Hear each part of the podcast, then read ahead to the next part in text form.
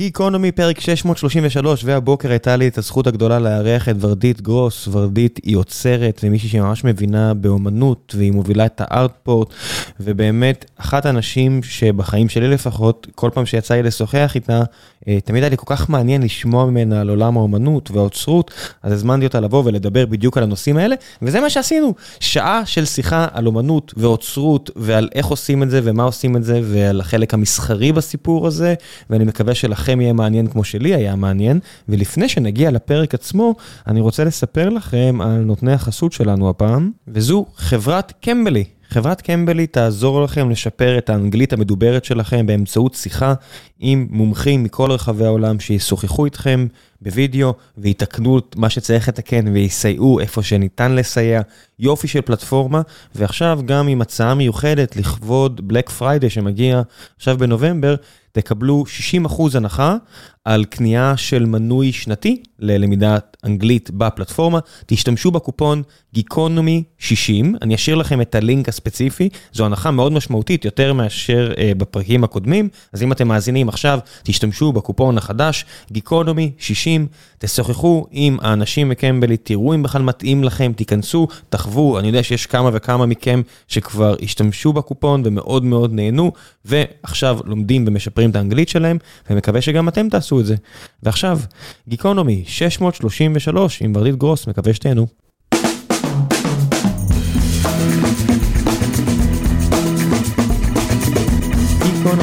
633, והבוקר יש לי את הזכות הגדולה לארח, לארח את ורדית גרוס, עוצרת אומנות ומנהלת מרכז, שאת תגידי לי עכשיו את שמו. ארטפורט.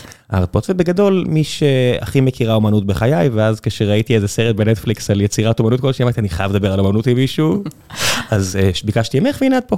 הנה.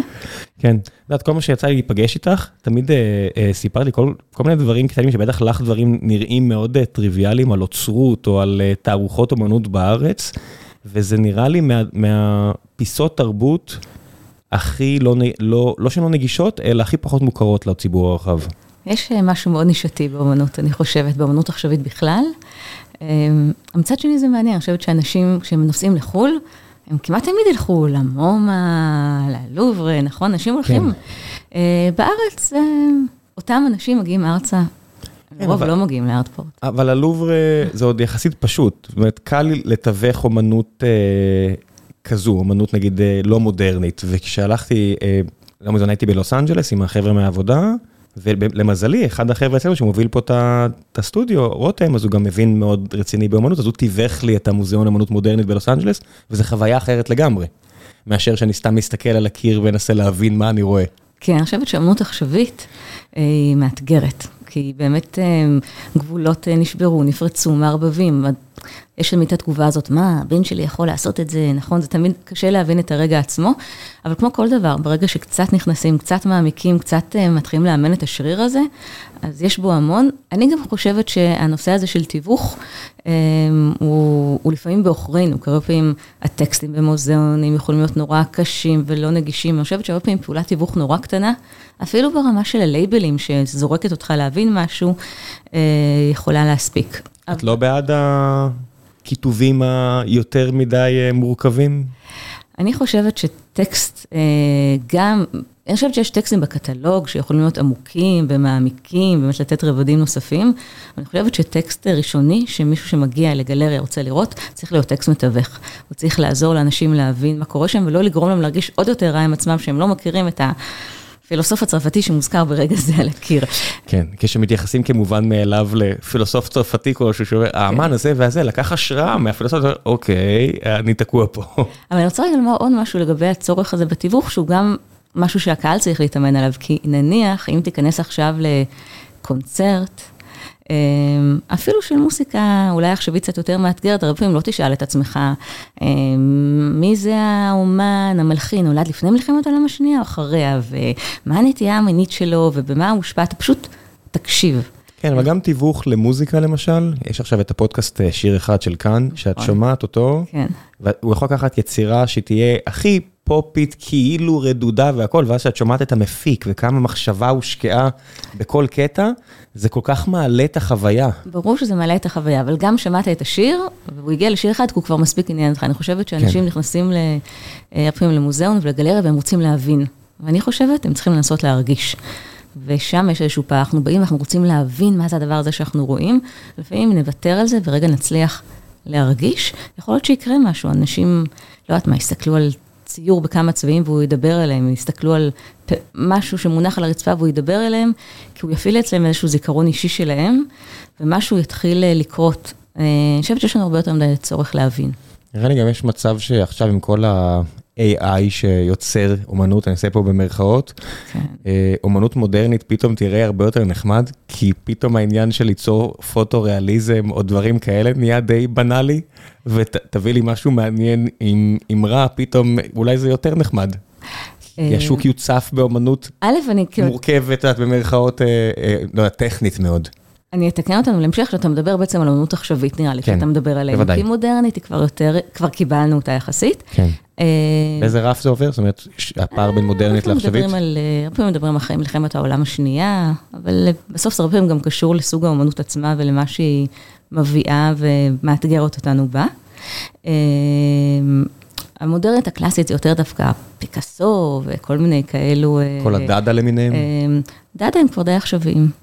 אני חושבת, אבל אתה יודע משהו, לא למדתי תולדות האומנות, ואני לא נכנסת להגדרות האלו, לשמחתי. כשאת מגיעה נגיד לאיזשהו ביאנלה, איזשהו חדר מלא באומנות, שמישהו היה העוצר שלו, מה את מסתכלת על, מה, מה מעניין אותך? יש כמה אלמנטים. דבר ראשון, אני באמת רוצה להרגיש משהו. כלומר, אני מאוד מופעלת מהדבר הזה, וכשאני נכנסת לחדר, אני רוצה שמשהו יקרא לי, ימשוך אותי, ירצה לגרום לי להעמיק. הרבה פעמים אני נכנסת לתערוכות ואני עוברת עליהן מאוד מהר, כי שום דבר לא קורה לי, והרבה פעמים אני בסוף נתקעת מול משהו הרבה יותר זמן ממה שהייתי אה, חושבת. אה, אני רוצה שמשהו יגרום לי לעצור ולראות בסופו של דבר את העולם שלי קצת אחרת, שהעבודה הזאת תישאר איתי, שאני אחשוב אחר כך על הדברים. אה, אני באמת חושבת שאומנות טובה יכולה לעשות את זה, יכולה להרחיב את האופקים שלנו, יכולה לגרום לנו אחר כך לחשוב אה, אפילו פוליטית אחרת על העולם. אני מאוד מאמינה ביכולת של אומנות אה, לשנות מחשבה.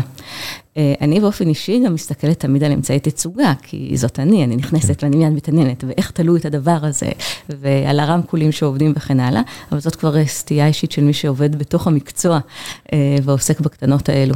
את, את מכעיס אותך ההבנה שהרוב המוחלט זה עובר אליהם מעל הראש, זאת אומרת, גם כשהיצירות עצמן מספיק מורכבות, ואז גם להסתכל על ה... איך שעימדו אותם על הקיר, ו- וכמה השאירו קיר חשוף, ואיך שמו את האורות. הרבה פעמים אני פשוט עוצר, אני אומר, וואו, אוקיי, מישהו פה השקיע המון מחשבה בדבר הזה, ולא שמתי לב עד לרגע האחרון לפני שיצאתי. דווקא אני חושבת שכמו בהרבה מקומות אחרים, אם זה סימלס, אם אתה לא רואה את זה, יכול להיות שעשו את העבודה הכי טובה. כלומר, אם נכנסת לאיזשהו מקום ולא הפריע לך שהאור מציק לך, או שמשהו, אם לא מציק לך שמשהו נראה לא טוב, כנראה שעשו עבודה נורא טובה וזה נראה נורא טוב ונורא פיין. אה, אבל זה... בחוגים שלכם יש גם ביקורת על מי שעשה עבודה לא טובה? זאת אומרת, ברור שלא לא לצאת עם זה פומבית, אבל בינך לבין עצמך. של אומר... הצבא או של אמנות? של הצבא, בוודאי. אני מדבר רק, רק בקטע של האוצרות ו... ואיך שמסדרים את הכל, בוא נגיד, לא רק מה בוחרים אפילו. כן, אני, לפעמים אני נכנסת לתערוכות ואני אומרת, וואו, היה חסר פה עכשיו יד של עוצר, או יד של מישהו שטיפה יסתכל ויראה את הדברים אחרת, כי לפעמים זה ממש ברמה של דברים קטנים, שהיית צריך לשים יותר דברים או פחות דברים. גם הרבה פעמים אומנים מגיעים עם פשן ענק, ועם גוף עבודות ענק, וצריך לרווח אותו, לתת מקום לנשום. אני באמת חושבת שכשדברים אה, יושבים נורא נכון, זה משנה את כל החוויה של האדם בתוך המקום, ואתה יכול לראות את האומנות אחרת. זה קצת כמו עבודה של עורך. שבא, מוריד, מסדר טיפה. כן. אתה רואה עריכה לא טובה, עריכה מאוד טובה, אתה לא רואה, זה פשוט פלולס. יש הבדל בין אם האמן חי או לא, זאת אומרת, אמנות עכשווית, האמנית יכולה לבוא ולהגיד לך שהיא לא מבסוטה, לעומת נכון. אמנית מתה ש... אה, כן, זו תמיד שאלה, עם מי יותר קל אה, לעבוד. אה, איך הבן אדם שלא שם הוא לא קל יותר? לפעמים... החלק הכי כיפי בלעצור תערוכות, אה, זה דיאלוג שנוצר עם האומן. והרבה פעמים זה דיאלוג שהוא מאוד ארוך, שהוא נפרס על פני חודשים או אפילו שנים, ואז אה, זה אולי יותר קל, כי יש שם איזשהו דבר של מחשבות שהן ביחד. ואם אתה חושב שצריך, לי הייתה מתישהו תערוכה, ואמרתי לאומנית, צריך עוד עבודה.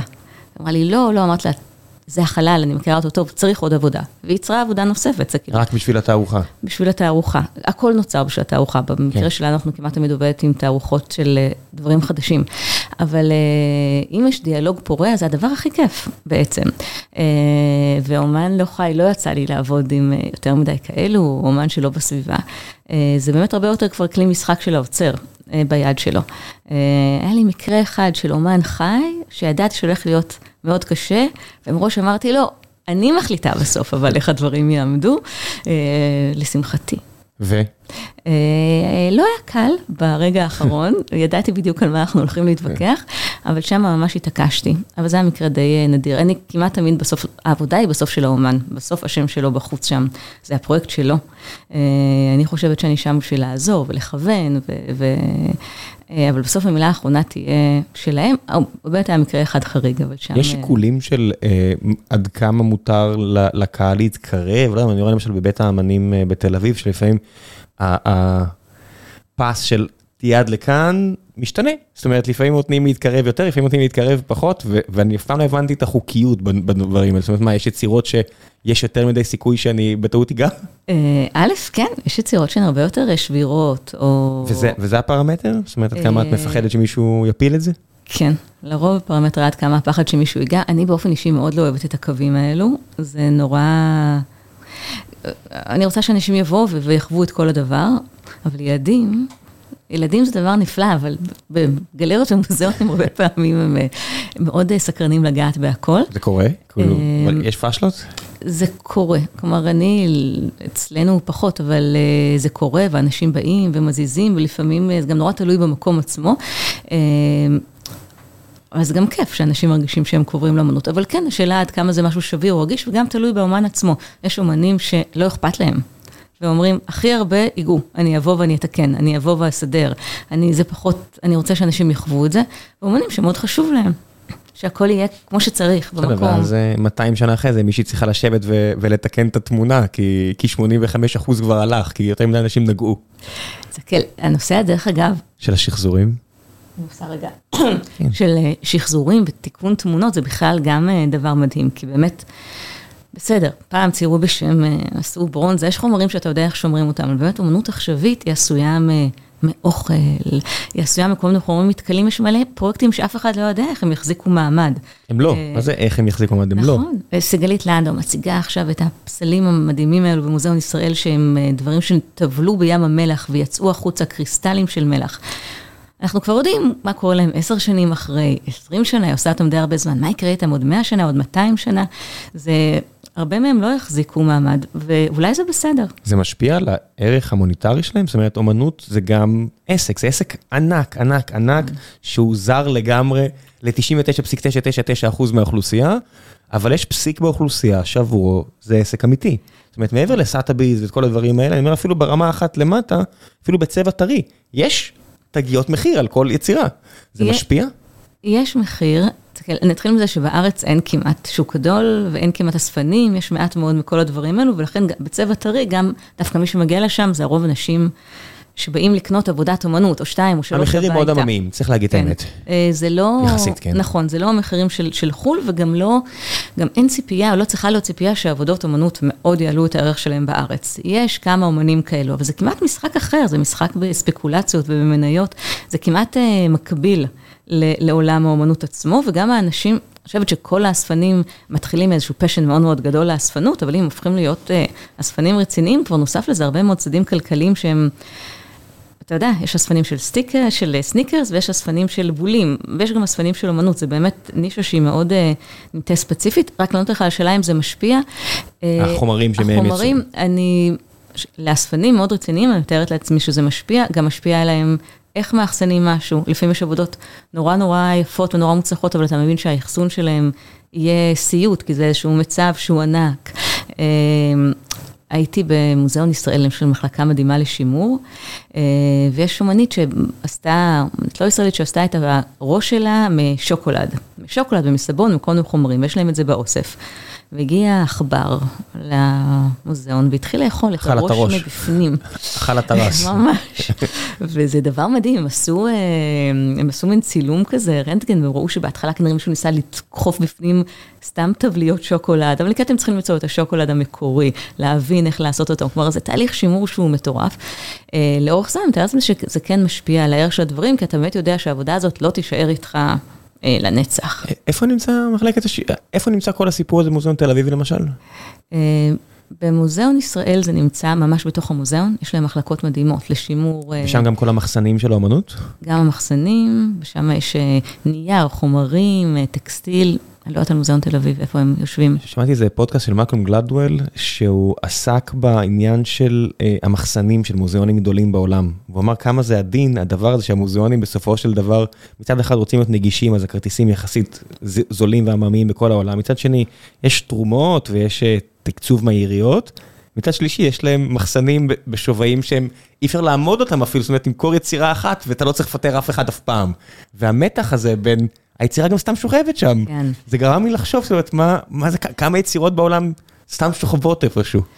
אה, אני חושבת שיש נורא נטייה כיום לנסות אה, להציג את היצירות ולצאת איתן החוצה וללכת לעשות תערוכות מתוך האוסף. הייתי במוזיאון בריגה, בלטביה, שבעצם הציגו את האוסף באמצע המוזיאון. עשו את כל המחסנים מזכוכית, עגולה באמצע, ובכל מקום אתה יכול גם לראות קצת את מה שקורה בתוך האוסף, כי באמת יש שם דברים מדהימים שכמעט לא יוצאים החוצה. אה, אבל גם יש משמעות ללמכור את העבודות האלו, כי אצל מי הן צריכות להיות? כלומר, זו בכלל שאלה של איפה צריכים להיות הנכסים התרבותיים האלו. הם צריכים לעבור לאנשים פרטיים, ואז בכלל להיקבר, אתה לא יודע, באיזשהו בית של מישהו, ואף אחד לא יראה, שעדיף שזה יהיה במוזיאון, ואז פעם בכמה שנים זה יצא לסיבוב. אה, איך בוחרים את הדברים האלו? יודעת, הפסל של דוד מגיע לישראל, יודעת, כזה, הכותרות אה, קראו לפני, לא יודע מה, 20 שנה, או לא יודע כמה, whatever, מתי זה היה?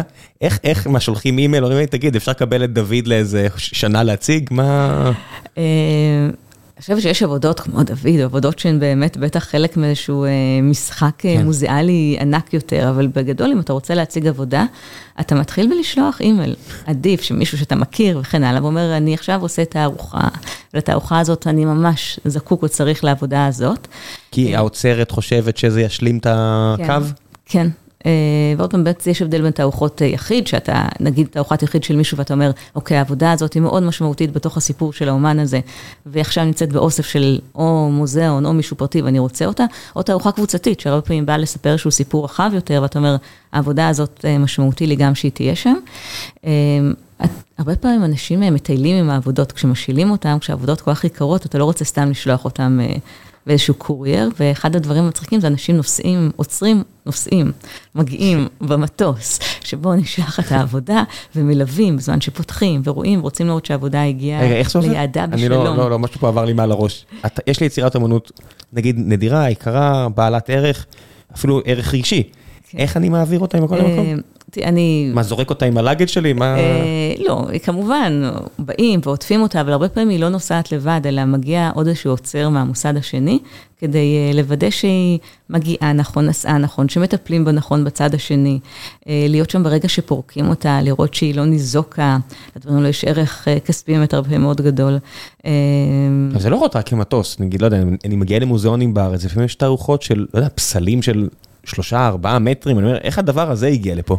אה, אני מתאר לעצמי שבמחולות ובים, אבל... אה, ואז מה, מרכיבים את זה? זאת אומרת, זה, זה מפורק, זה... אני- לא, הדברים- תלוי בפסל, כלומר, רוב הפסלים, עוד פעם, כשיש לנו בראש פסל, אנחנו מיד חושבים על איזשהו פסל אבן ענק. לא, בוודאי. הדבר- הדברים אבל הקטנים ברור דברים שהם- קטנים, אבל דברים שהם אה, מורכבים, הרבה פעמים, עשינו לאחרונה תערוכה לגיא גולדשטיין בארטפורט, שזה היה מין שולחן אה, ענק, ועליו היו מלא דברים שזזו ונעו ומלא דברים קטנים.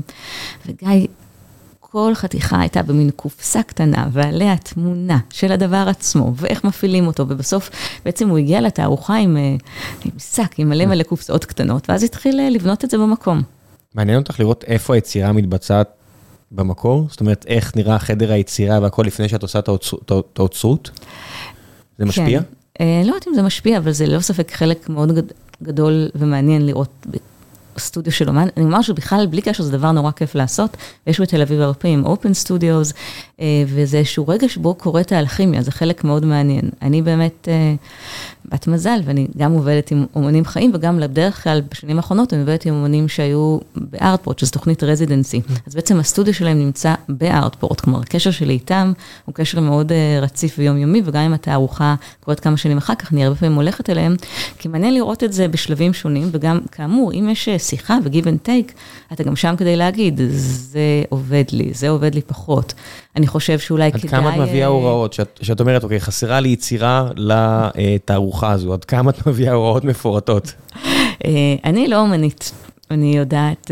כן, אבל עדיין ביקשת יצירה. נכון, ביקשתי, אמרתי, אוקיי, אני מכירה את החלל, אני מכירה את האנרגיה שלו ואת הדינמיקה ואיך שאנשים זזים בו, אבל אני אומרת, אני לא אומנית, במובן שכמובן שאני לא אוכל לבוא ולהגיד למישהו, תעשה, פעם הייתה איזו אומנית שהייתה ברגע של איזו התלבטות קשה, והיא אמרה לי, איזה סוג אדום צריך להיות כאן בציור? אמרתי לה, וואו. אני, איך, איך אני יכולה לענות לך? היא אמרה, לא, איזה סוג אדום? אז אמרתי לה, אני יכולה להגיד לך. מה זה איזה סוג אדום? היא צבעה, ציירה תמונה, והיה חסר לה שם משהו. איזה גוון ספציפי של אדום? איזה גוון ספציפי, יש שם איזה שבעה גוונים של אדום. בתור מה היא שואלת אותך, כאילו מה? היא הייתה זקוקה לעין חיצונית, כמו שהרבה פעמים אנחנו זקוקים לעין חיצונית. אז כעין חיצונית אני יכולה לבוא, אבל זה עין שאולי ראתה הרבה, אבל שוב, אני לא אומנית. למה את כל הזמן חוזרת על זה? זאת אומרת, למה מה שאת עושה זה לא אומנות, ומה שהם עושים זה כן אומנות? זה אומנות גם בפני עצמה, ואני אומרת, אני לא יודעת לבוא ולצייר או לייצר את הדבר. זאת אומרת, לא, מעבר לעניין הטכני, זאת אומרת, אוקיי, אז יש טכניקות של ציור, של פיסול, של לא יודע מה, של עבודה עם מתכת, רק לבחור צבע, זאת אומרת, אני לא אומנית, אני לא יכולה, למה? לא, אני מסכימה איתך שבגדול כולנו אומנים בדברים שונים, ואני, אין ספק שאני יודעת, כשאני עושה את הדברים בארטפורט, יש לי vision של איך הדברים הולכים להיראות, וגם יש פרויקטים אחרים שאני עושה, שאולי הם יותר, אני עושה יריד ספרים בארטפורט, ושם אני... התמונה הכללית, כאילו, אני, אני רואה את כל הדבר הזה כמו זה יצירת אומנות אחת, אז אני יכולה לומר, זאת יצירת האומנות שלי בסוף. אני האוצרת שלה, אבל זאת יצירת האומנות שלי. אבל א', הצד הטכני הוא נורא משמעותי. בוודאי, לא, לא זה אני מבין. זה גם הצד הטכני, אבל זה גם הצד החשיבתי. כלומר, היכולת לבוא ולהעמיד דבר אחד ליד השני ולראות באיזשהו סיפור אחר. אני, אני אומרת את זה כי אני רוצה לעשות איזושהי הפרדה בין מה שהאוצר עושה לבין מה שהאומן עושה. ולכן, גם אם אני באה עם דברים ואני מציעה הצעות, אולי מפורשות יחסית אפילו, ואומרת, כאן אני חושבת שחסר משהו, כאן יכול להיות מעניין אם תהיה עוד עבודה, כאן בתוך העבודה זה צריך להיות יותר קצר, הווידאו נגיד, כל מיני מחשבות כאלו, עדיין בסופו של דבר מי שיבוא וייצר את זה, יהיה האומן. והמקום של האוצר הוא מקום מאוד חשוב, אם יש לך דיאלוג טוב איתו, אבל בסופו של דבר הוא, אני שמה אותו בתור מקום משני, אולי כי לפעמים זה מתהפך בכל מיני מקומות בעולם, פחות בארץ, יש לו שם מקום... למה? יש... מה שונה, זאת אומרת, בין תערוכה בניו יורק או ברלין לתל אביב? של אמנות עכשווית, כן? כן. א', המון דברים שונים, ואפילו דברים שונים בין המקומות השונים. בברלין יש קו נורא מסוים של אמנות עכשווית, קשה לך להביא אמנות בארץ, חכה שתגיע לברלין, שם בכלל הכל עובר לאיזשהו צד אפילו עוד יותר, אני חושבת, פילוסופי, ויש... כי מה, כי המשקל של העיר? המשקל של סצנת האומנות בעיר, ושם גם המשקל באמת של האוצרים המובילים ושל, כמה, ושל אומנים מובילים. אני חושבת שיש, בארצות הברית בעיקר, היה, אבל גם באנגליה, יש, יש גם מין מגה אוצרים כיום, שהם סלבס לא פחות מהאומנים עצמם. וזה גם משהו מעניין לראות את המקום שלהם, ועד כמה הם מקבלים מקום ונראות, ועד כמה מעניין אותך לדעת מי יצר את הביאנלה, או מי יצר את הביטן, ועד כמה גם השם הזה כיום מקבל משמעות. אני שבה עוד פעם לדוגמה של עורך של ספר, אני חושבת, כי אני חושבת שזה משהו שרוב האנשים מכירים יותר, כמו שהרבה פעמים תגיד, עורך של סרט, אני יודע, יצירות פופולריות, כן. זה סטמפה על איכות שאני יכול לקבל, אז זה גם הופך איזשהו סטמפה לאיכות, אבל גם הרבה פעמים לעוצרים יש כמעט איזה, נגיד, את האומנים שמעניינים אותם, והם הולכים איתם, והם מקדמים אותם. בין אספנים, עוצרים, אמנים, או אמניות, עוצרות ואספניות, יש, זה יכול להיות אותו אחד או אותו אחת? זאת אומרת, בדיאגרמת ון הזו יכול להיות שילובים שהאספנית היא גם האוצרת, או האמנית היא גם האוצרת, זה קורה? או שזה הפרדה כמו ספר ועורך, שאת לא רוצה שהסופרת תהיה העורכת, כי היא לא אובייקטיבית? של אותו אחד, א', יש המון אומנים שעוצרים יותר ויותר, והרבה פעמים מביאים לזה רגישות נורא נורא מעניינת. חושבת שיש אומנים שבאים לתערוכות בלי עוצר, פחות ופחות, אני חושבת שיותר אומנים... עוצרים בעצמם, זאת אומרת. עוצרים בעצמם, מגיעים ואומרים, אני, יש לי תערוכה, יש את החלל, הנה האומנות שלי, אני מביא אותה, אני יודעת הכי טוב מה אני רוצה לעשות, מה אני רוצה להראות. ואני חושבת שיותר ויותר אנשים מבינים שיש משמעות לעובדה שהם יביאו עוד איזושהי עין חיצונית שתעזור להם ותסדר ותנווט את הדבר עצמו. אספנים, יש כל כך מעט כיום. בארץ? בארץ. אבל בעולם זה כן, זאת אומרת, את לא מנותקת נכון. בסוף מהעולם. חיית מספיק שנים מעבר לישראל כן. ש... נכון, בעולם יש יותר, אבל גם רובם הם לא יהיו עוצרים. רובם לא יהיו עוצרים, אני חושבת שהרבה פעמים עוצרים, מפתחים לעצמם איזשהו אוסף עם הזמן, כי הם... אבל יש קשר, אם, אם אני אספן ואני רוצה להריץ את המניה שלי, זאת אומרת, אני רוצה להגדיל את הערך שלה, אני חייב להסתמך על האוצרת שתדע להציג את היצירה ולתת לה את הבימה הראשית. נכון, להרבה אוספים יש אה, עוצר או עוצרת שגם מייצרים החוצה עבודות מה... כאילו, מוציאים עבודות מהאוסף, עושים תערוכות מהאוסף, משאילים למוזיאונים, שזו אחת הדרכים הכי גדולות להגדיל את המניה של העבודה. נכון, אם יש לך עבודת אמנות, אתה רוצה שהיא אה, תהיה שווה יותר, אתה רוצה שהיא תציג אה, במוזיאונים חשובים. אתה רוצה שאותו אומן יגיע לעוד אוספים חשובים, אתה רוצה שבמכירות פומביות הערך שלה יעלה. כלומר, אתה רוצה, יש כל מיני דברים שאתה יכול להתחיל לעשות, ולכן יש לך אינטרס להשאיל דברים לאוספים, לדאוג שהאומן הזה ממשיך לפעול ולעבוד טוב, ויש הרבה אספנים בחו"ל שממש מאמצים אומן, והם דואגים, לפעמים אפילו משלמים לו מין איזושהי משהו, שכר שנתי כלשהו. מדיצ'י מודרני. ממש, מצנטים של פעם. עכשווי. אבל הם מבינים שהאומן הזה הוא חשוב, הם מאמינים בו, הם קונים את העבודות שלו, הם כל שנה נגיד ידאגו לקנות עבודה שלו, ולראות שלאט לאט הוא הולך וממשיך ומתפתח, ובאמת ידאגו שהוא יציג במקומות הטובים. הרבה פעמים האספנים האלו גם יושבים בבורדים של מוזיאונים. הם בקבוצות הרכישה של המוזיאונים. כלומר, האנשים, עוד פעם, אני חושבת שמדובר על אנשים שהם מאוד פשנט בנושא. כאילו, אם אתה נורא רוצה לעשות כסף, בטח יש תחום, אפיק השקעה טוב יותר. אני יודע, אני בטוח שיש אנשים שזו העבודה שלהם, בזה הם מבינים. זאת אומרת, כן. it is what it is, זה עוד עסק. מי שזה העבודה שלו... אין ספק, אני אומרת, אבל זה מתחיל מאיזשהו פשן לתוך הדבר הזה, כן. ואז זה הולך וזה גדל לתוך באמת הרבה מאוד דרכים אחרות שבהם הכסף מתגלגל בהם. כאמור, באמת בחו"ל זה קורה הרבה יותר מאשר בארץ, אבל כמובן, יש משמעות לאיפה הדברים הוצגו, גם יש משמעות באיזה אוספים זה נמצא. אתה רוצה שהעבודה תהיה אצל אנשים ואוספים נחשבים, כי זה אומר מה משהו. זה, מה זה אוספים נחשבים? אוספים שאתה, שיש בהם הרבה עבודות אחרות טובות, שאתה יודע מי האיש מאחוריהם. צעד אחורה, מה זה בכלל אוספים? מצטער, אני עכשיו מבין שאני אולי לא מבין. יש באמת... אוספים בגלריה אני מבין, אוסף במוזיאון אני מבין. מה זה אוסף שהוא לא, זאת אומרת, בפרטי בבית שלי? אספנים פרטיים, לרוב הם כבר לא בבית שלך, אתה לוקח מחסנים, ואתה מתחיל לקנות אמנות. ומה יש שם? והמחסן פשוט סגור, ומדי פעם אתה תביא את האורחים שלך לראות את זה?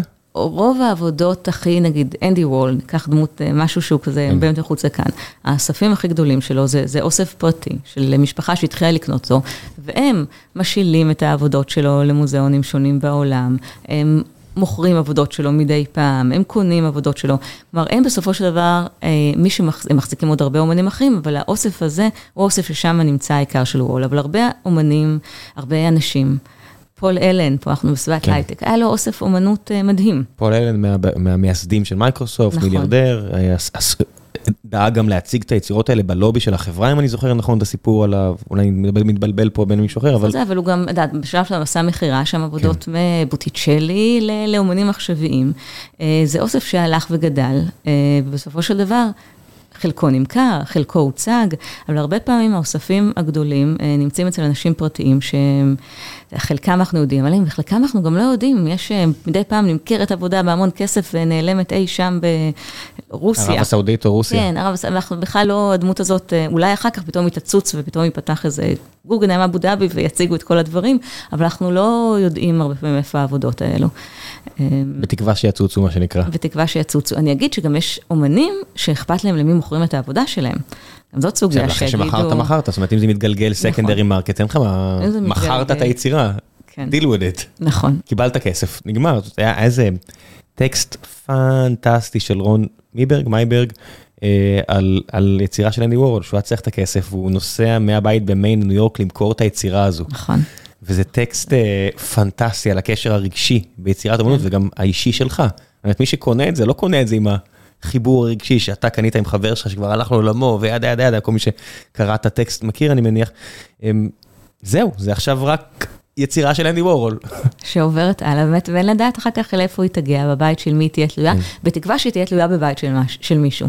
כי באמת אני חושבת שזה קצת עצוב שהעבודות האלה נמצאות באיזשהו מחסן ולא רואות אור יום, שהן יכולות כל כך לשמח אנשים. כן, יש, יש, יש לנו דוגמה בארץ, את מוזיאון ראלי בקיסריה, שאני חושב שזו הדוגמה הכי יפה לדבר כזה, הבן אדם לא רק השאיר את היצירות, הוא השאיר את הבית שלו. הבית שלו זה חלק, זה המוזיאון עכשיו. כן. אז יש כל מיני דברים נחמדים, כמו מספר על רגעים יפים שהם חיו בבית הזה, הנה אנחנו פה, אה, לא יודע, בבריכה וכאלה, אבל בקטע מאוד נחמד ולא... איכשהו לא מנקר עיניים, אני לא יודע איך הם עשו את זה, אבל איכשהו זה לא, זה מאוד ב class, ו... וכל היצירות שם, וזה אוסף. היי hey, חבר'ה, לפני שנחזור לפרק הזה עם ורדית, אני רוצה לספר לכם על נותני החסות שלנו, והפעם זו חברת Cambly, שעוזרת לכם לטייב ולשפר את האנגלית המדוברת שלכם באמצעות שיחה עם אנשים מכל רחבי העולם שעובדים עם הפלטפורמה, אה, וישוחחו איתכם ויתקנו איפה שצריך לתקן, וישפרו וייתנו לכם אפשרות לתרגל את השפה, שזה אחד מהדברים הכי חשובים שאדם יכול לעשות כדי להשתפר בשפה נוספת. אם תשתמשו עכשיו לכבוד Black Friday בקופון החדש Geekonomy 60 ותיכנסו דרך הלינק שאני אשאיר לכם, אז קחו את זה לסיבוב, מקווה שזה יביא לכם ערך, ועכשיו, בחזרה לפרק עם ורדית, מקווה שאתם נהנים. כי אני מניח שזה ברמה הכי גבוהה בעולם, כי יש שם פיקאסו ודלי וכאלה, אני יודע. לך יש אמנות בבית, תלויה על הקירות? אה, יש לי של, אה, דיברנו על זה אפילו, על אה, של אמנית שהייתה חברה של חברה של גפן. גפן רפאלי. כן, גפן רפאלי, אפילו מקורית, עם חתימה של גפן. אני אגיד לך שזה אחד הדברים שתמיד מדהימים אותי, שאני נכנסת לאנשים הביתה, ויש להם... ספות שוות, מטבח, כאילו דברים שאתה רואה, השקיעו פה בעיצוב הבית, אבל על הקירות יש כאילו פוסטר שהם קנו פעם לא, באיזשהו מקום. אז אני אגיד לך מה, מה אצלי יש, יש, אה, היינו ב, באחד המוזיאונים וליפז ראתה יצירה שהיא מאוד מאוד אה, אהבה. כן, דיברה אליה מבחינת רגש, אה, והסתכלה עליה הרבה וראיתי את זה, ואז הלכתי וקניתי גרסה של היצירה ב... זה לא זה, 50 או 100 כן. דולר, פשוט עם רזולוציה מספיק גבוהה, כדי שאפשר יהיה לקחת להדפיס את זה ברמה מאוד מאוד גבוהה, ואז אה, לשים את זה עם מסגרת מאוד יפה. כן, אז זה אומנות, זה לא מקורי, נכון, אבל זה... נכון, אבל מה שאני אומרת כן. שבאמת בשלב מסוים שרואים משהו שמרגש אותך, אה, זה נורא כיף שהוא אצלך בבית. כן, אני לא יכול את המקורי. המקורי אה, ראיתי נכון, עולה רבע מיליון דולר, אני עדיין לא אקנה אותו. אבל מצד שני, יש מלא אומנות, אמרת את צבע טרי, אבל בגלריות כן. בעיר, או שמסתובבים. נכון, נכון, נכון. אני ממש זוכרת את הפעם הראשונה שקניתי עבודת אומנות, הייתי באיזה פתיחה ונורא אהבתי משהו ואמרתי, טוב, אני קונה אותה. ואני גם תמיד צוחקת שאספנות זה נראה לי איזשהו גן, כלומר זה גן של מישהו שנורא רוצה דברים. אני חושבת שיש לי אותו, אין לי את הכסף שמלווה את זה כנראה. הורדינג. אבל אמ, יש משהו בעבודת אומנות שאתה אה, חי איתה הרבה זמן, שאתה כל פעם מגלה בה משהו חדש. אתה מסתכל עליה, הופכת להיות חלק מהסיפור שלך, מהסיפור של הבית שלך, כן. של המשפחה שלך. אה, זה עוד איזשהו לייר שנכנס לך לחיים. אצלנו הבדיחה זה, אנחנו רואים איזו יצירה ואנחנו יודעים שהיא מאוד אה, יקרה, get it. כן. אם הייתי מביא לך, היית שם את זה מאחורי הטלוויזיה, וזה תמיד הבדיחה של, לא יודעת, ממש מאחורי הטלוויזיה, כדי שלא יראו, או לחילופין, זה אפילו, אני מוכנה שלא יהיה אפילו לא מאחורי הטלוויזיה. אני אספר לך, היה לי... יש הרבה גלריות שאת המחירים של גלריות בתל אביב, זה לא מחירים שאני לא יכול לעמוד בהם, זה פשוט יהיה או זה או איזה גאדג'ט, אני לא יודע מה, או נכון. פחות חיסכון. זה דברים שאני יכול להרשות לעצמי, פשוט, זו הוצאה עדיין לא כל כך קטנה. נכון. מתי שאני מניח זה כמו קעקוע, אתה עושה אחד ואז השני יהיה יותר קל, אני יודע. יש אה, באמת, בסופו של דבר המחירים הם פחות מסלון כיום, כן? אה, כמו כן? סלון ביקה, אבל, אבל כן. אה, זה, זה אפשרי, זה נכון שלפעמים אנשים אומרים, אבל למה זה לא כל כך הרבה כסף? אז לא באזורי הרבע מיליון, אבל באזורים של אומנות שאתה קונה סביבך של אומנים צעירים, של אלפי שקלים נגיד. הם, הם, זה, זה מה שהם עושים, וזה זה העבודה שלהם, כן. זה, זה הם ישבו על זה חודשים וחשבו כן. וכן הלאה. רציתי רגע להגיד עוד משהו על אומנות שתלויה בבית, לנו יש בבית, יש לי צילום של אלינור קרוצ'י, צלמת ישראלית שגרה בניו יורק כבר הרבה מאוד שנים, מאוד מצליחה, ויש צילום שקיבלתי ממנה פעם מתנה, צילום שלה שוכבת על הראש, אה, הראש שלה מונח על הבטן של אימא שלה, ושתיהן אה, שוכבות. אה, והצילום הזה היה לי בבית כמה זמן, בהתחלה לא היה לי איפה לתלות אותו, ואז גם תהיתי, איפה אני יכולה לתלות משהו כזה, רגע כל כך אינטימי.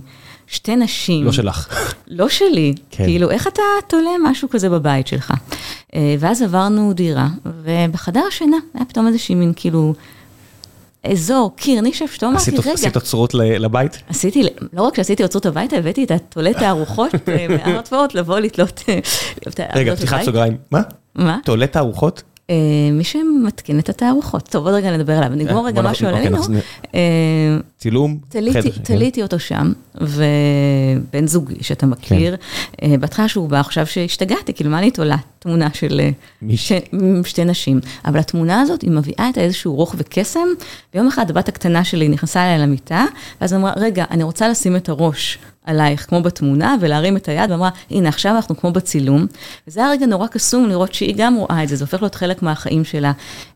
זה הוסיף איזשהו אלמנט אחר של רוך ואינטימיות לחדר השינה, שלא ידעתי שכאילו, שלא ידעתי שהוא יביא. אז הרבה פעמים עבודות אמנות מביאות איזשהו, עוד פעם, קסם אחר. כן, אומרת, כל הסיפורים האלה, כ... בגלל שהאתוס של השואה כל כך חזק פה, אני תמיד כשאני שומע סיפורים כאלה, אני רק אומר, יש כל כך הרבה יצירות אמנות ששכבו כאילו אצל יהודים בגרמניה, נלקחו מהן, ואז מופיעות במוזיאונים, ואני אומר, בסוף אמנות שהיא לא מחומרים מתכלים ועוברת, הכמות סיפורים שלהם, זאת אומרת, גם על בתים אפשר לעשות את זה, שאתה מדמיין מי גר בבית הזה, ובתל אביב לפעמים יש לך כזה איזה פלקט שגר אמן כזה או אחר, שאני מת על הדברים האלה, ואני לא יודע אם עדיין עושים את זה, זאת אומרת, אני לא יודע אם... עושים. האחרון שאני ראיתי, אחרי שאיינשטיין הלך לעולמו, כאילו, אריק איינשטיין, ראיתי שתלו בחובבי ציון שם, אז יש כזה שלט, פה איינשטיין חי, אמרתי, מי, כמה כבר אומנים הולכים לקבל את זה, זאת אומרת, זה ממש מרגיש לי כאילו... אני עדיין תקועה בזה שהלכת לשואה מכל המקומות בעולם. לא, כי זה חלק נורא גדול, העניין של האומנות וההתגלגלות, ואין הרבה מאורעות של ביזה ושוד בהיקף גדול, ואת אומרת, רגע כזה יפה של אימא ובת, והרבה פעמים באומנות, זאת אומרת, זה קרה לי הרבה פעמים שראיתי מוזיאון בווינה, או לא יודע מה, אני מאוד אוהב ללכת למוזיאונים, והרבה פעמים זה מה שמצוין, שהיצירה הזו נגנבה מיהודי כזה או אחר. בשואה, זאת אומרת, זה משהו ש... כי את אמרנו בתים, שהיצירות מגיעות, המסלול הזה, זאת אומרת, צריכה לקרות משהו כל כך נורא ודרסטי, כדי שיצירות יעברו מבתים למוזיאונים. כן. כאילו זה קרה הרי, זה היה, רגע, זה במאה ה-20, שעד אז הרבה מהיצירות האלה היו בבתים. ואז זה יצא. כן.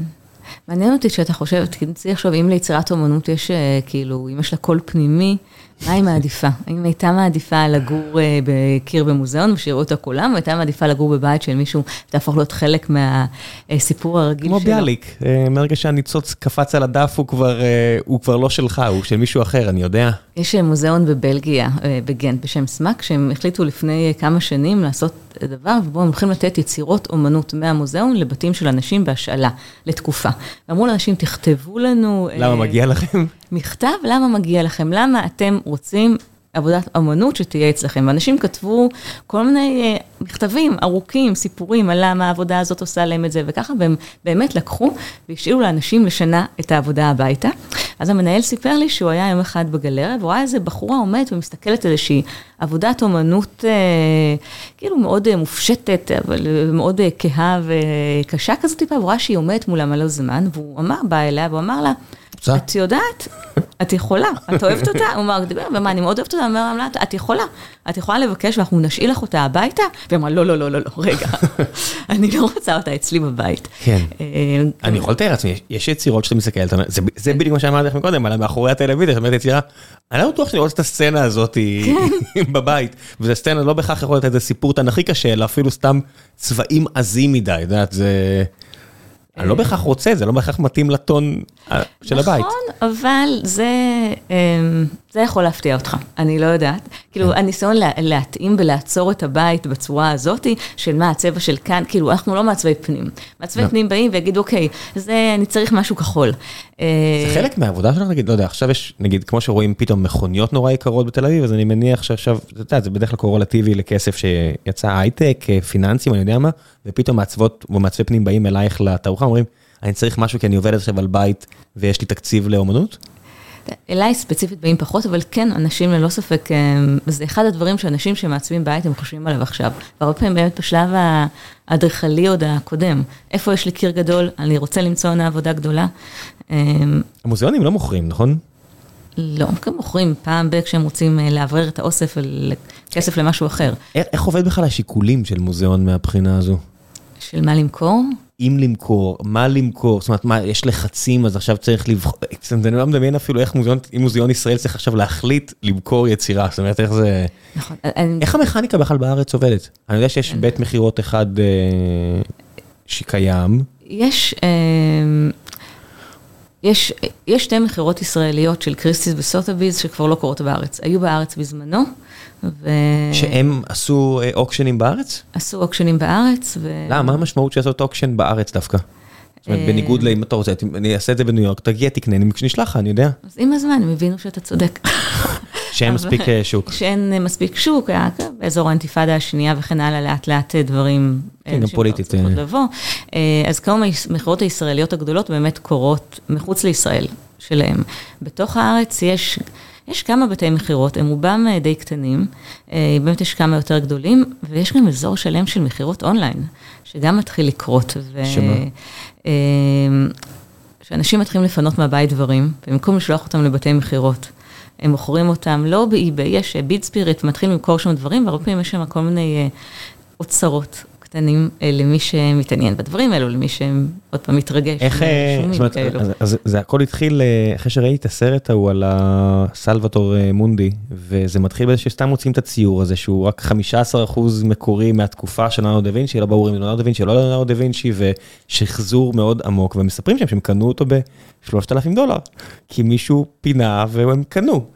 אני, זה, זה משהו שכאילו, זה, זה פנטזיה כזו של אנשים שאוהבים אמנות למצוא פנינה, אז ברור שלא ליאונרדו דה וינצ'י, אבל למצוא פנינה של אמן. ברור שזו פנטזיה, אני חושבת, לראות משהו ולגלות שזה הדבר, אבל עוד פעם, בישראל כמה זה כבר יכול לקרות. לא, דווקא בגלל הסיפורי, את יודעת, יהודים וכאלה שברחו והחביאו ופעם היו יותר צנועים, אני יודע. אני חושבת שפה ושם יש סיפורים של אנשים שאפילו מצאו ברחוב ליד הפח איזשהו ציור, והם הצליחו לזהות שזה צייר שיש לו משמעות. עוד פעם, זה לא יגיע פה למאות אלפים בארץ. למה? אני מסתכל למשל על איזושהי אומנית שאת בטח מכירה את שמה, ואני לא, מאוד אמנית עכשווית אמריקאית. שהייתה פשוט אה, עקרת בית, שציירה את הרופא שיניים שלה באיזושהי סיטואציה, והיצירה נמכרה, היא הביאה לו אותה. הביאה לו את הציור, והציור נמכר באיזה שני מיליון דולר. הסיפורים האלה זה... אני חושבת, כן. אני חושבת שכל הנושא הזה של שוק האומנות, שאני טיפה מפרידה אותו בעצם ממה שאני עושה, זה קצת כמו שני עולמות מקבילים. שברור שהם מתחברים, וברור שאומן שהוא מציג במקומות טובים, אז גם הערך שלו יעלה, ובאומן שעושה אומנות, ברור שיש קשר בין הדברים. אבל בסופו של דבר, האומנים שנורא מצליחים כלכלית, הם לאו דווקא תמיד האומנים אולי הכי... טובים שיש, כלומר יש איזשהו... מכעיס אותך שזה קורה? זאת אומרת כזה דמיין הירסט או כל מיני כאלה שהם הסמלים של הצלחה כלכלית, כמו פיקאסו בשעתו. כן, אני חושבת שהרבה פעמים זה קצת מתסכל, כי אתה אומר, יש עוד המון אומנים אולי אחרים שלא מגיעים. הרבה פעמים, נכון, יש מקומות שנגיד דמיין הירסט, יש הרבה אנשים שעשו דברים נורא מעניינים, גם בשלב מסוים, שאתה נהיה נורא מצליח, אתה גם מתחיל להיות מחויב לאיזושהי מערכת שלמה, אני צריך לייצר מספיק עבודות, שימכרו, יש שם דבר שהרבה פעמים זה באמת מתחיל להיות פחות ופחות מעניין, אגב שאנחנו כולנו, יש לנו איזשהו משהו שמיד שמשהו נורא מצליח, אנחנו קצת נלחצים אולי. אומרים, רגע, מה זה אולי קצת פחות טוב, מה אני מפספס. יש לך אנטי מאומנות פופולרית? אני... אין לי אנטי, אבל הרבה פעמים זה כבר פחות מעניין אותי. גם צריך לזכור שהרבה פעמים ראיתי את הדברים האלה, ראיתי אותם בשלב מוקדם יותר הם עניינו אותי, ואז פתאום שהם נהיים נורא נורא פופולריים, ונורא נורא גדולים, זה כבר מתחיל להיות איזשהו רפיטטיבי. מאידך, אתם כל הזמן שאלו אותי על קוסאמה, זה היה מין כזאת שאלה חוזרת ברעיונות בשנה האחרונה. כי כולם היו בתערוכה. כולם היו בתערוכה, ואז אמרו לי, מה דעת? ואני אומרת, תקשיב, אני נגיד... תערוכה, מוזיאון תל אביב, עם המון המון יצירות של אותה אמנית, ו... תערוכה מאוד יפה, מאוד מקיפה. ואני אשים על השולחן מלא הזדמנויות לאינסטגרם, בסדר? מלא הזדמנויות צילום, מאוד מקיפה, מאוד יפה. תערוכה שכמוה בסגנון שלה היו ברחבי העולם בשנים האחרונות, כמו אומנית מאוד מצליחה בכל העולם, לא רק בארץ. כאן קרתה תופעה, קרתה תופעה עם תורים, עם זה שאי אפשר להשיג כרטיסים. זה לא היחידי אפילו בשנתיים, שלוש האחרונות במוזיאון תל אביב, זאת אומרת... או שהם עובדים נורא נכון. אני חושבת שהם עבדו מאוד נכון, יש בזה משהו שהוא מאוד מדבר, הוא מאוד מתחבר. אני חושבת שגם היא אומנית חיה, פעילה, מעניינת, שעושה דברים מעניינים. התערוכה עצמה, גם הייתה תערוכה יפה, וכמו שאמרת, מאוד כיף להיות בה. בשלב מסוים שמשהו כל כך מצליח וכל כך עמוס באנשים, כבר קצת קשה לראות את האומנות. כלומר, כבר קצת קשה לראות את קוסאמה עצמה ואת העבודות שלה שם. אבל מה שאני רוצה לומר, שאני לדוגמה לא, אני לא חובבת אופרה. לא, לא מצליח. You don't get it? I don't get it. גם לא את הצד הטכני? אתם שרים נורא יפה. לא יודעת, אני מגיעה לאופרה, האנשים שם סביבי בוכים מהתרגשות, ואני כאילו לא, מסתכלת על השעון, מתי, מתי זה כבר הולך להיגמר. אבל מה שאני רוצה לומר, ועדיין, אם תגיע לישראל, האופרה האחת שכולם אומרים, חייבת לראות, זה הדבר, התפאורה המדהימה, הזמרים מדהימים, יכול להיות שאני אלך לאופרה אחת פעם בכמה שנים. כי אני אומרת, אוקיי, אני בתוך עולם התרבותי, שווה ללכת ולראות את זה פעם בכמה זמן. אז לא סבבה, קצת הייתה הדבר הזה, אנשים שלא הולכים לראות כן. עבודות, תערוכות אומנות, אמרו להם, הולכים לראות תערוכה אחת השנה. זאת התערוכה, היא תדבר אליכם, היא כיפית, היא צריך היא חלק מהייפ. שלא הכל זה לכולם, לא יודע, נגיד אני נכון. מנוי לאחת עבודות כדורגל, הולך לכל המשחקים, ואז זוגתי אמרה פעם אחת, אני רוצה להצטרף, אני רוצה להבין מה- מה מה זה, מה- למה זה כל כך חשוב לך, וזה ממש לא בשבילה, זאת אומרת מחצית יצאה החוצה, אמרה זה רועש מדי, זה נראה לי אלים, זאת אומרת רק האמוציות, זה לא בשבילי, הלכה, חיכתה בחוץ 50 דקות עד שאנחנו נצא ו- וניסע. הביתה. אני גם לא לא חושבת שהלכתי איתו אף פעם. אף פעם לא הלכת? כדורסל כן, כן, הפועל ירושלים הלכת? הפועל ירושלים הלכתי. טוב זה גם חברים שלכם, זה לא... אה, אבל גם כדורסל מילדות הייתי איך שהולכת עם אח שלי, יש כן. לי אה, חיבה לכדורסל, כדורגל באמת זה... לא הלכת. אז, אז הנה בדיוק, את מבינה, אני יכול להגיד לך, יצא שבכיתי במשחקים והכל זה רגש, רגש, הרי זה הכל רגש, וזה גם, שח- גם על ספורט כבר משתמשים ב, וואו, השחקן הזה זה כבר אומנות. לא עם ו', לא craftsmanship, זה כבר אומנות, הוא כן. מבטא את עצמו, כל ההגדרות של אומנות, ואני אומר, אני לא יודע, כל. ה- תמיד אני מרגיש שעושים עליי מניפולציה, זו מילה ש... שחוב... יש בה בתוכה הרבה מניפולציות. כי זה, כי זה מיד שם אותך באיזושהי קטגוריה אחרת, ואני אומר, בוא, נחמד לי בארצי. אבל אני חושבת עכשיו, שאני אומרת על זה, אומרת, אוקיי, אולי אני באמת צריכה ללכת לראות פעם משחק כדורגל במגרש, כי זה בטח משהו אחר. משהו כי זה אחר. כמו שאני אומרת לאנשים, אתם צריכים ללכת לנסות לראות אומנות. כלומר, אני חושבת שיש איזשהו אנטי, כמו שלא יודעת מה, יש לנו מכל מיני אופרה, כמו שאמרתי, כל מיני דברים, והרבה פעמים שאנשים באים עם קצת פחות אה, צורך לשפוט ולהבין, אה, פתאום יכול לקרות להם משהו מאוד כיף. ו... והדרכות, זה דרך מאוד טובה לתיווך. אנשים נורא נורא פופולרי כיום, סיורי גלריות. כלומר, כמות הסיורים היא מטורפת. יש לי, יש לי אנטי לסיורים, אני, זה, זה, אני וזוגתי קצת חלוקים, היא יותר אוהבת ממני ואני לא אוהב, כן. שמסביר. יש בזה משהו גם שהוא כן, טיפה. דידקטי יכול להיות, כן. אה, וזה, אבל מצד שני, אם יש מי שמעביר את הסיור בצורה נורא כן. טובה, אז אתה פתאום אה, מגלה עולם חדש, זה סוג של פרפורמנס גם כן. כן, להחזיק קהל, להגיד אותו דבר פעם אחרי פעם, זה לא טריוויאלי, זה לא משנה אם זה בספארי שמישהו מעביר לך, מספר לך על הזברה פעם האלף, או על יצירת דמות שהם עושים את זה כנראה כל יום. או לא יודע מה, תלכו לאתרים היסטוריים בעולם ויש לכם איזה מדריכה או מדריך שהולכים ומסבירים לכם. נגיד, בגלל שאנחנו באמת מוקפים באומנים חיים כיום, אז ללכת ולשמוע את האומן מדבר, אה, הזדמנות של שיחי אומן, או ללכת, או פשוט לפגוש את האומן. הרבה פעמים מגיעים בשבת לגלריה, האומן כבר שם.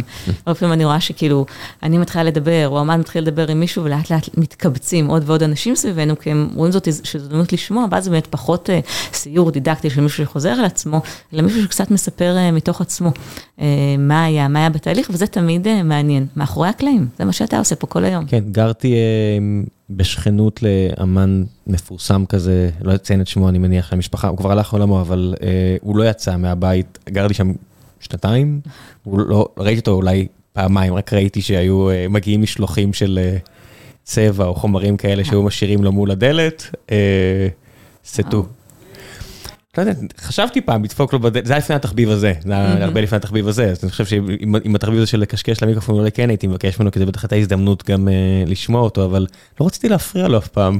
הוא כן יש- כזה שם נורא מפורסם. ו- יש משהו במלאכת הציור, אני מרגישה, האומנות בכלל, לא, אבל חושב הציור גם בפרט. פסל, לא משנה, אבל... לא משנה, שאתה כן. כאילו מרגיש שאתה, אם מישהו כבר בתוך זה, איך אתה יכול לעצור את זה? כי לפעמים אנשים באים, קבענו פגישה, והם באים ואומרים לי, אני לא יכולה עכשיו, אני ממש בתוך משהו. אני אומרת, אוקיי, הקסם קורה, איך אפשר אה, לעצור אותו? אבל באמת, אם יש הזדמנות לבקר בסטודיו של מישהו, זה תמיד אה, חוויה מעניינת. אני תמיד צוחקת על האומנים סביבי, שהם אפילו לא מודעים לזה, שעד כמה יש שם קסם, לא יודעת מה, מישהו שנכנס לסטודיו ויש לה 20 סוגים של דבקים מסודרים אחד ליד השני. החלק המכני, הטכני של הדבר הזה. כן, וזה מקסים, וזה קסום, והיא אומרת, מה, אבל זה רק, אה, זה, הדבק שלי. אני אומרת לה, כן, אבל איזה יופי זה. כן. אז יש משהו בדבר הזה שהוא באמת אה, סוג של קסם, שהרבה פעמים אה, ממש כיף לראות אותו. זה, משהו שגם קצת הזניחו, זאת אומרת, באוצ... באוצרות היום, לוקחים קצת כמובן מאליו את הצד הטכני. אני חושב שקצת בגלל זה, אנשים אה, נוטים לחשוב, "אה, הילד שלי יכול לצייר את זה, הילדה שלי יכול לצייר את זה, א', נסו, תראו מה יש לכם יכול או לא יכול לצייר, תגלו שזה כנראה לא הרבה, לא קל הצד הטכני, זה בסוף, אנחנו מתלהבים כי זה די נדיר.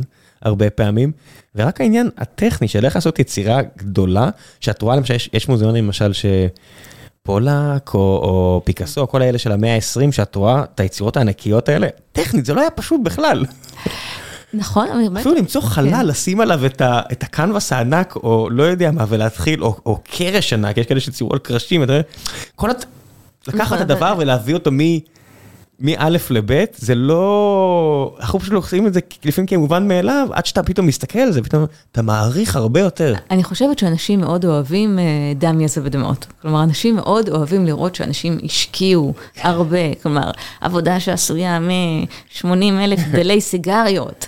כן, אני רואה איך הוא עשה, איך הוא הדביק וכן הלאה. באמת, הרבה פעמים באמנות עכשווית זה פחות על העבודה הטכנית והקרפטית, הרבה פעמים זה באמת ברמת הרעיון, לפעמים זה יהיה הברקה של משהו שעומד עם משהו ופתאום נוצר דבר חדש. זה הצד השני, אנשים גם מאוד אוהבים לשמוע על, אה, למשל גפן, אותה אמנית שיש, אה, גפן רפאל שיש אצלי, אז היא פשוט עושה את זה כל יום שניים כאלה, לוקחת שתי איורים אה, דודלים כאלה של אינסטגרם ומוציאה אותם, בעיניי זה פנטסטי, זה פשוט אמנות מגניבה, לא, לא באמת מפריע לי שלקח לה רק שעה או שעתיים לצייר את זה, א', כי מה שטובה בזה, זה הכל זורם. שרמי פורטיס נכנס ומקליט אה, פלונטר ב take נכון. אחד, זה פחות טוב, לא? ממשיכים לשמוע את זה 50 שנה, זה לא מעניין שלקח לו, הוא נכנס, את ראיתי אה, אה, הסרט של, שעשו החבר'ה של ה Beastie Boys, לכבוד חברם שהלך לעולמו, והם מספרים שם בין השאר, א', זה גם חבר'ה של אספני אומנות מתברר, זה בכלל היה נחמד לראות אומנים של אספני אומנות, והם מספרים שהם עשו, איך שהם עשו את סבוטאז', זה שיר כאילו, שכולם נחשפו כן. לקליפ והכל, אומרים, היה לנו את המוזיקה.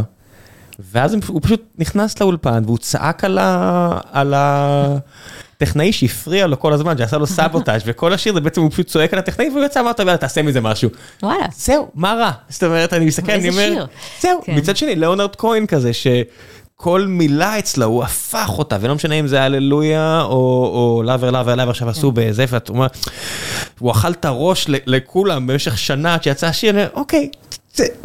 אז יש כזה ויש כזה. נכון, אני באמת חושבת שלפעמים אתה רואה את הטכניקה ואתה אומר וואו, ואתה רואה את זה הרבה בציור פיגורטיבי, שאנשים נורא עפים, כמה זה, זה?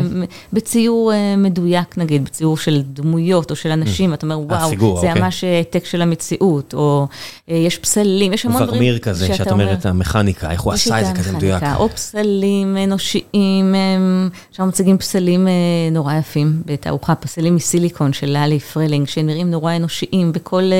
ריס וציפורן צבעים. פסלים מסיליקון? פסלים של שהיא שכפלה דמות, אה, לקחה את אחת הדמויות האחרות, אנה ויילד, ועשתה שתי דמויות שלה שנראות מאוד אנושיות ואמיתיות, אה, שכפלה אותה פעמיים והן יושבות ונשענות אחת על השנייה.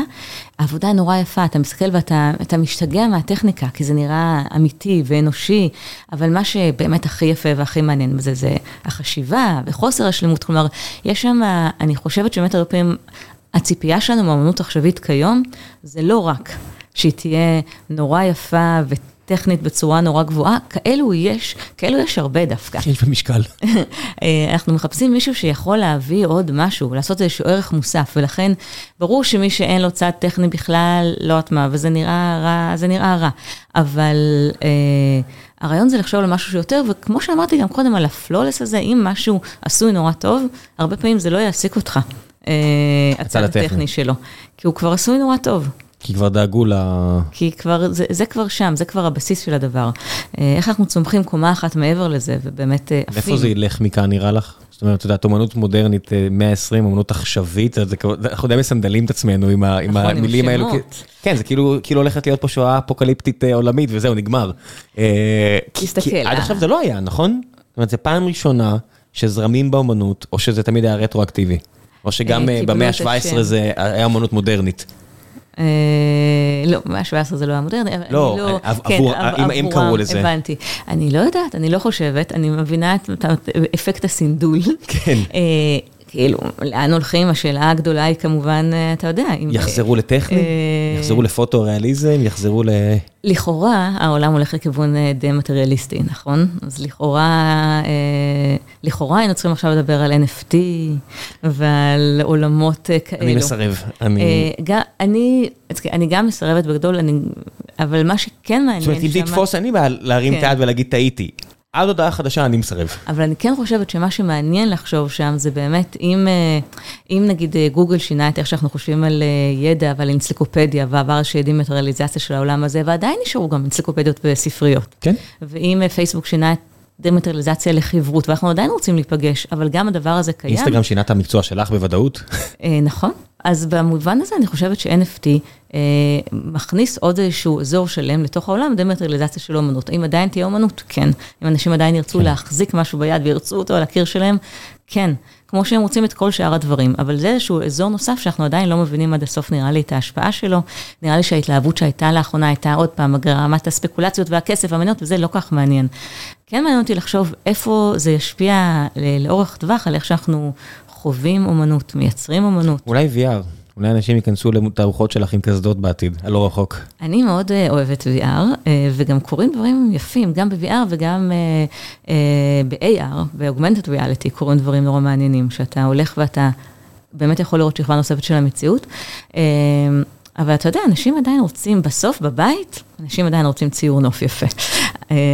כן? אז... זה עדיין נראה לך הכי פופולרי? כן. הכי... אני לא יודעת, אני חושבת שבסוף אנשים רוצים משהו שהם יוכלו לחיות איתו, כמו שאמרת קודם. שלא ידקור בעין יותר מדי. כן, כלומר, אנשים ברמות שונות של מודעות אמנותית קונים דברים מתוחכמים יותר ויותר, אבל יש דברים שתמיד יהיה להם שוק, דברים שהם יפים אסתטית, דברים שהם... שכמו שאמרת, עשויים טכנית ברמה נורא גבוהה. יש... שנבנה להם שם. בסופו של דבר אנחנו אוהבים סיפורים. כן.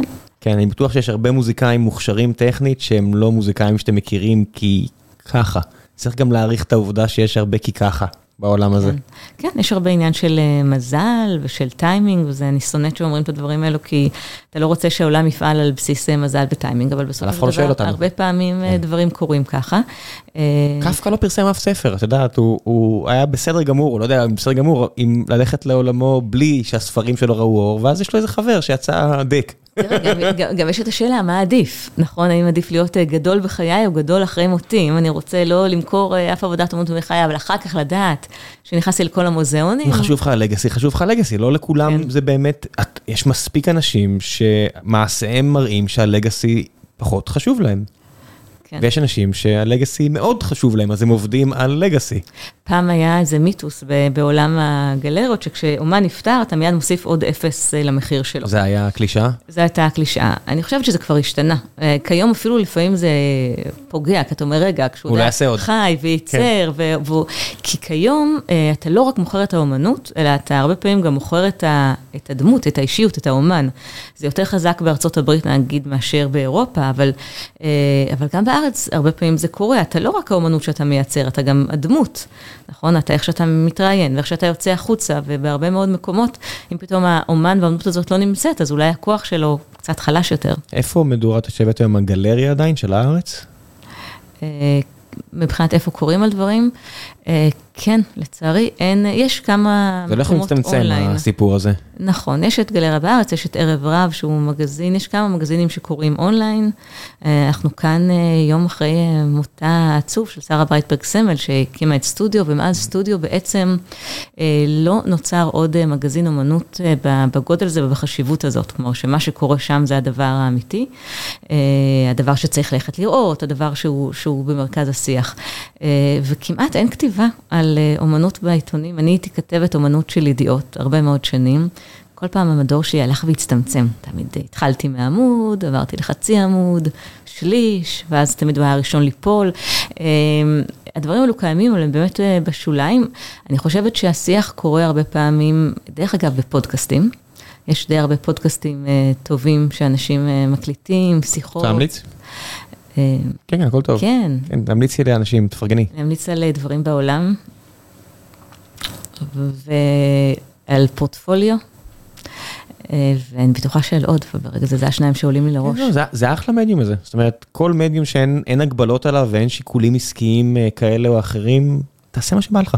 כן. ואז אם אנשים, אם זה יתפוס, זה יתפוס. באמת היתרון שבאמת בהרבה פעמים בפודקאסטים יש מקום לשיחות עומק שהן קצת יותר נכנסות ואנשים באים ושומעים.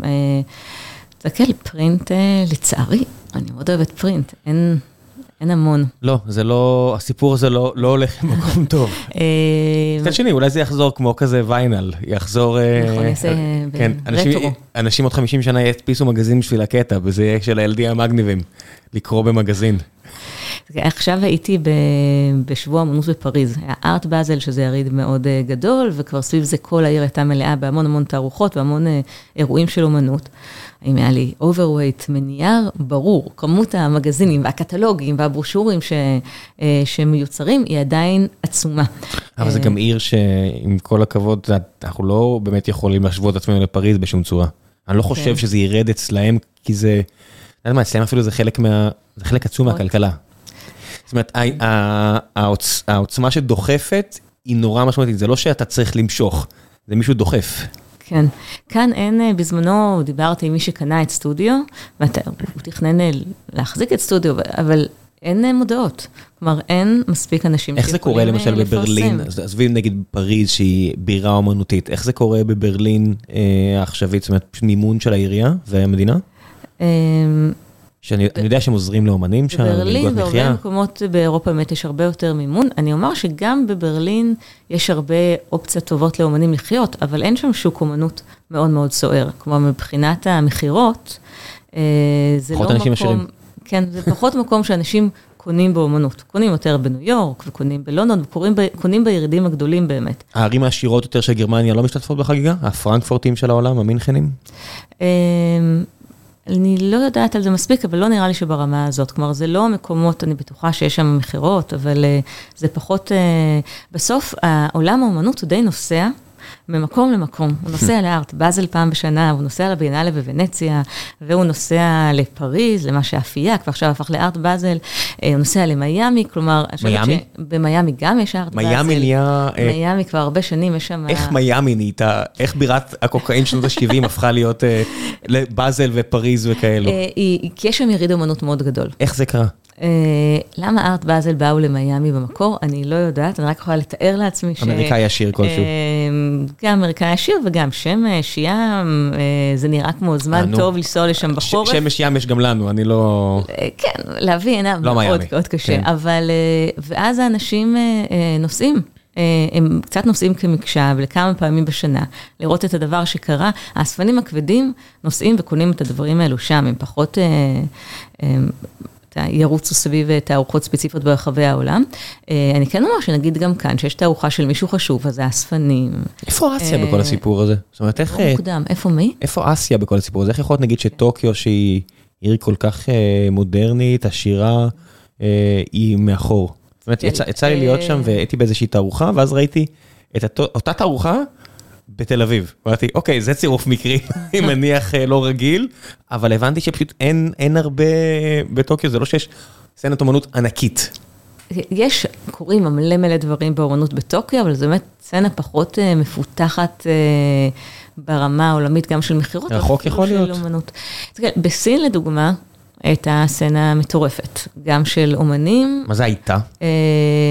אני לא יודעת מאז הקורונה עד כמה דברים חזרו לעצמם. אוקיי. עכשיו גם יש מתיחות הרבה יותר, העולם הרבה פחות ידידותי אחד לשני. כן, אבל סצנת, גם אומנים סינים במשך שנים פתאום היו הדבר החם, זה האומנים שרצית להביא ורצית לקנות, אבל גם המון המון מכירות קרו. בסין, והמון...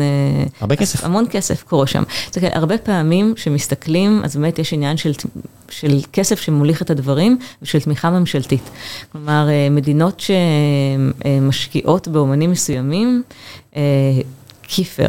לא יודעת מה, הממשלה הגרמנית השקיעה הון עתק בקידום, בקטלוגים של כיפר, בקידום תערוכות של כיפר. למה? זה תפס. כי הם האמינו שזה טוב לתדמית של המדינה. כמעט בכל מדינה יש גוף כזה, נכון? כמו הגתה אינסטיטוט. זה בדיוק, ה Goethe Institut זה בדיוק על שם האמן הכי גדול כנראה, הסופר הכי גדול של גרמניה, יש שם פסלים של הספרים האלה, אם אתם מכירים של גתה, תסתכלו גתה פסל כזה, זה פסל ענק של ספרים, stacked אחד על השני, כי הם תופסים את זה כ... בסוף זו מדינה שדי הומצאה. מאיחוד של כל מיני נסיכויות, אוחדה באמצע המאה ה-19, והיה להם נורא, מה זה אחים גרים? אספו אגדות עם, והיה נורא חשוב להם להגיד, זה שלנו. אבל אני חושבת שהתפיסה של תרבות, ושאלה רחבה יותר, היא לא רק אומנות, אבל תרבות כן. בכלל, אני חושבת שמדינות מבינות, ואומות, שזה אחת הדרכים אה, לקדם אותם, אה, להבין אותם, אה, לגרום להם לראות טוב בעולם. אני חושבת שהסיפור האהוב עליי זה שכמעט בכל מדינה יש כזה, בארצות הברית, הגוף הזה שתומך באומנות אה, של המדינה הזאת, הוא בתוך ה-CIA, כי הוא בעצם... מה זה? הוא יושב בתוך ה-CIA, כי בעצם הם הבינו שזה גוף שמטרתו היא לקדם תדמית אמריקאית, ואחרי מלחמת העולם השנייה, הזרימו מלא מלא עבודות פופ-ארט של אומנים אמריקאים לגרמניה, כדי לשנות את התדמית האמריקאית בגרמניה. ועד היום אוספי פופ-ארט מאוד מאוד גדולים מצויים בגרמניה, כי לשם הביאו הדברים האלו, אומנות שאתה רואה, אתה רואה איזשהו אמן, אתה מתלהב, זה משנה את מה שאתה חושב. אם אני לא טועה, הם הריצו את Winds of Change של הסקורפיון, יש איזה קטע כזה שזה היה מבצע של ה-CIA, ואפילו לא בקטע של קונספירציה. אם אני לא טועה, תבדקו אותי על זה, זה היה ממש מבצע שלהם אה, כדי להנחיל אה, ניצחון תרבותי, לקרוא לזה. תרבות ואומנות, בסוף זה הדבר שהכי, אה, אני חושבת, מחלחל פנימה ונשאר עם אנשים, כי הוא שיר ששמעת, זה משהו שמלווה אותך אה, לתמיד, כאילו, בתור אדם מבוגר, אתה שומע שיר שהיה משמעותי לך כשהיית teenager. יש זירה בין אה, פלסטינאים ליהודים בקטע הזה? זאת אומרת שבאומנות כזה בחו"ל, שהאמן הזה הוא פלסטינאי ואנחנו נרצה לקדם אותו לעומת אמן יהודי-ישראלי, זה, זה קיים? שאלת אם יש זירה? מה הייתה? זירה במובן של, אה, זאת אומרת, clash. הנושא, אוקיי. יש המון אומנים פלסטינאים. כן, אני מכיר כמה שנחשפתי אליהם. באמת לא יציגו בארץ, כי זה נושא שהוא... מסיבות פוליטיות ברורות. מסובך, כלומר, יש כאלו שכן יציגו בארץ, אבל זה באמת נורא תלוי איפה אתה. בחו"ל זה פחות, אני חושבת, יהיה חשוב לאומנים עצמם, אבל למקומות נורא נזהרים. נפיץ. זה נושא שהוא נפיץ, כל הנושא של החרם הוא מאוד מאוד חזק בתוך עולם האומנות, יותר מאשר בעולמות אחרים. איך זה בא לידי ביטוי? זה בא לידי ביטוי גם על ידי תר... זה שאין ישראלים במלא מקומות, במלא, פחות יהודים, זה פחות נושא שמדובר עליו, אבל ישראלים, כלומר ההבחנה תהיה אה, בהרבה ביאנלות, תערוכות מרכזיות, יעדיפו לא... לא לקחת בכלל נראה לי, כדי לא להסתבך עם השאלה האם הוא ישראלי, אם אני מציג לצידו. מאיפה הגיע המימון? הרבה פעמים אומן ישראלי ייסע לחו"ל, יקבל איזשהו מימון ממשרד החוץ על הטיסה וכן הלאה. מימון ממוסדות ישראלים הוא מאוד קשה. מה שעוד קורה הרבה זה החרם האפור, וזה דברים שלא נאמרו לך בכזאת צורה, אלא פשוט... לא קיבלת מכתב. הייתה צריכה להיות תערוכה, פתאום הדברים מתמסמסים. כלומר, אני חושבת שאנשים, יש את העניין העקרוני, ואנחנו פוליטית, אבל גם יש הרבה עניין כיום של איזשהו פחד מלהיכנס לתוך בור שאתה לא יודע איך תצא ממנו, אז לא חייבים. אז כן. יותר נוח לנו שלא לעבוד. הרבה פעמים בסוף אמנים ישראלים ופלסטינים יציגו ביחד במקומות שגם מודעים לחשיבות של זה וגם בדברים שהם ייזמו. אני מאמינה נורא בכוח של אומנות לשנות, גם תודעה וגם לחבר בין אנשים. זה חלק ממה שאני חושבת מניע אותי. אפרופו מוסיקה, את הסרט ההוא נפלא, איך קראו לו? על הסרט בדרום אפריקה, על שוגרמן. כן. ואני חושבת שהוא דוגמה, דוגמה מדהימה לכוח של תרבות לחלחל מאחורי מסגרות, מאחורי דלתות סגורות, ובעצם לגרום לאנשים לחשוב מחדש על דברים ולחבר. הלוואי, נצליח יותר. כן, אני לא חושב שזה מה שיפתור משהו, אבל זה יכול בהחלט לעזור. בוא נגיד, לרכך ו- ולסייע אם יהיה תהליך לכיוון כזה או אחר. אני ראיתי בזמנו באיסטנבול עבודה נורא נורא יפה, שקראו לה 2048, והיא הציגה את ישראל ב-2048, מין מיצב ענק ואיזשהו חיבור ישראלי, פלסטיני, היה שם הרבה דברים נורא מעניינים. באתי לשאול למה דווקא 2048, אבל בסדר, 100 שנה עגול. 100 שנה, ויצרתי קשר עם האומן. שאיכשהו הכרתי אותו דרך מישהו, והתכתבנו לרעיון של להציג אותה בתל אביב בתערוכה שעשיתי, והוא אמר לי, הלוואי. כלומר, זה היה יכול להיות מהמם להציג אותה בתל אביב, אני אבל, לא יכול. כן. אני לא יכול כי זה נורמליזציה, אני לא יכול, ככה ככה אחרים לא יציגו אותי, אני לא יכול.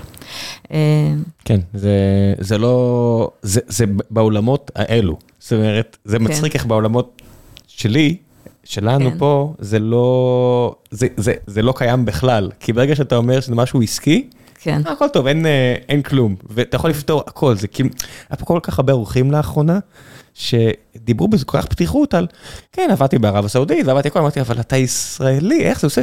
אה, אין בעיה. כן. וזה מדהים איך בעולם שבו האינטרסים הם קרים, או זה נהיה חם. זאת אומרת, אה, זה חברים שלי מערב הסעודית. יש- היה פה איזה מישהו שניהל אה, חברת אה, מים, הוא עבר לגור באבו דאבי. גם מס, כי הוא רוצה לשלם פחות מס, מן הסתם, זה היה משהו גם קצת ציני, אבל כי הוא אומר, אני מאוד התקשרתי לתרבות הערבית, עבדתי הרבה עם הסעודים, וכן אותי.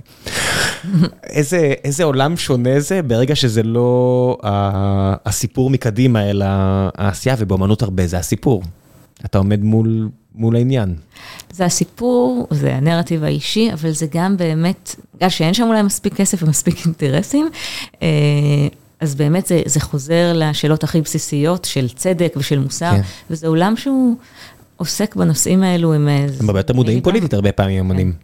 כן. נראה לי נדיר למצוא אמן בלי דעה פוליטית על כזה או אחר, גם אם את יודעת, הוא לא מכיר את אני הנושא. חושבת שבישראל, שנים אמרתי שגם אה, להיות אומן לא פוליטי בישראל, זה גם הצהרה זו פוליטית. גם הצהרה פוליטית. אה, כן, אני חושבת שקצת התפתחנו וגדלנו, וכן, יש אומנים שמעניין אותם ממשהו אחד, אבל צריך לזכור שפוליטיקה זה הרבה מאוד נושאים. כן. אה, אתה יכול להיות מאוד, אה, אה, כן. בטח היום מדברים על גלובל וורמינג, אז מה המילה הראשונה בגלובל וורמינג? גלובל, כשאתה מדבר על הדבר הזה, אתה אומר, אוקיי, אז הבעיות הקטנות פה פחות משמעותיות לי, אז אני רואה הרבה אנשים שמדברים ככה. כן. זאת אומרת, הם מסתכלים רק על הגלובל, הגדול. שזה, כן, על הגלובליזציה הזו, ואז הבעיות הקטנות פה, הסכ- הסכסוך גבולות הזה לא מעניין אותם.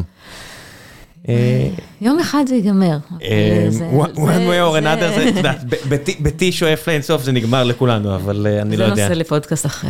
כן, המלצות לפני שנסיים, כל מה שבא לך, אין לי- רגולציה. גלריות שבא לך להעמיס עליהן פה בארץ, דברים שאת עושה ובא לך להדגיש, כל מה שבא לך. אני חושבת שנייה.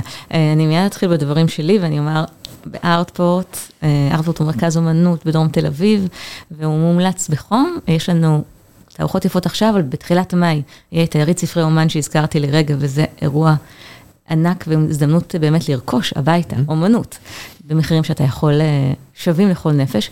יש המון גלריות מעולות בתל אביב, אה, CCA, מרכז האומנות עכשווית, אה, הוא מקום שתמיד, ליד שוק הכרמל, תמיד קורה בו אה, דברים מעניינים ששווה ללכת ולראות. אני בעיקר ממליצה לנסות, כלומר, לא להיבהל, אני מאוד ממליצה לצאת מחוץ לתל אביב, יש המון מוזיאונים קטנים, הרצליה, בת ים, חולון, פתח תקווה, זה המקומות שבעצם מחזיקים את האמנות הישראלית העכשווית, לצד המוזיאונים הגדולים כמובן, ותמיד כמעט קורה שם משהו מעניין, וזה ליד הבית.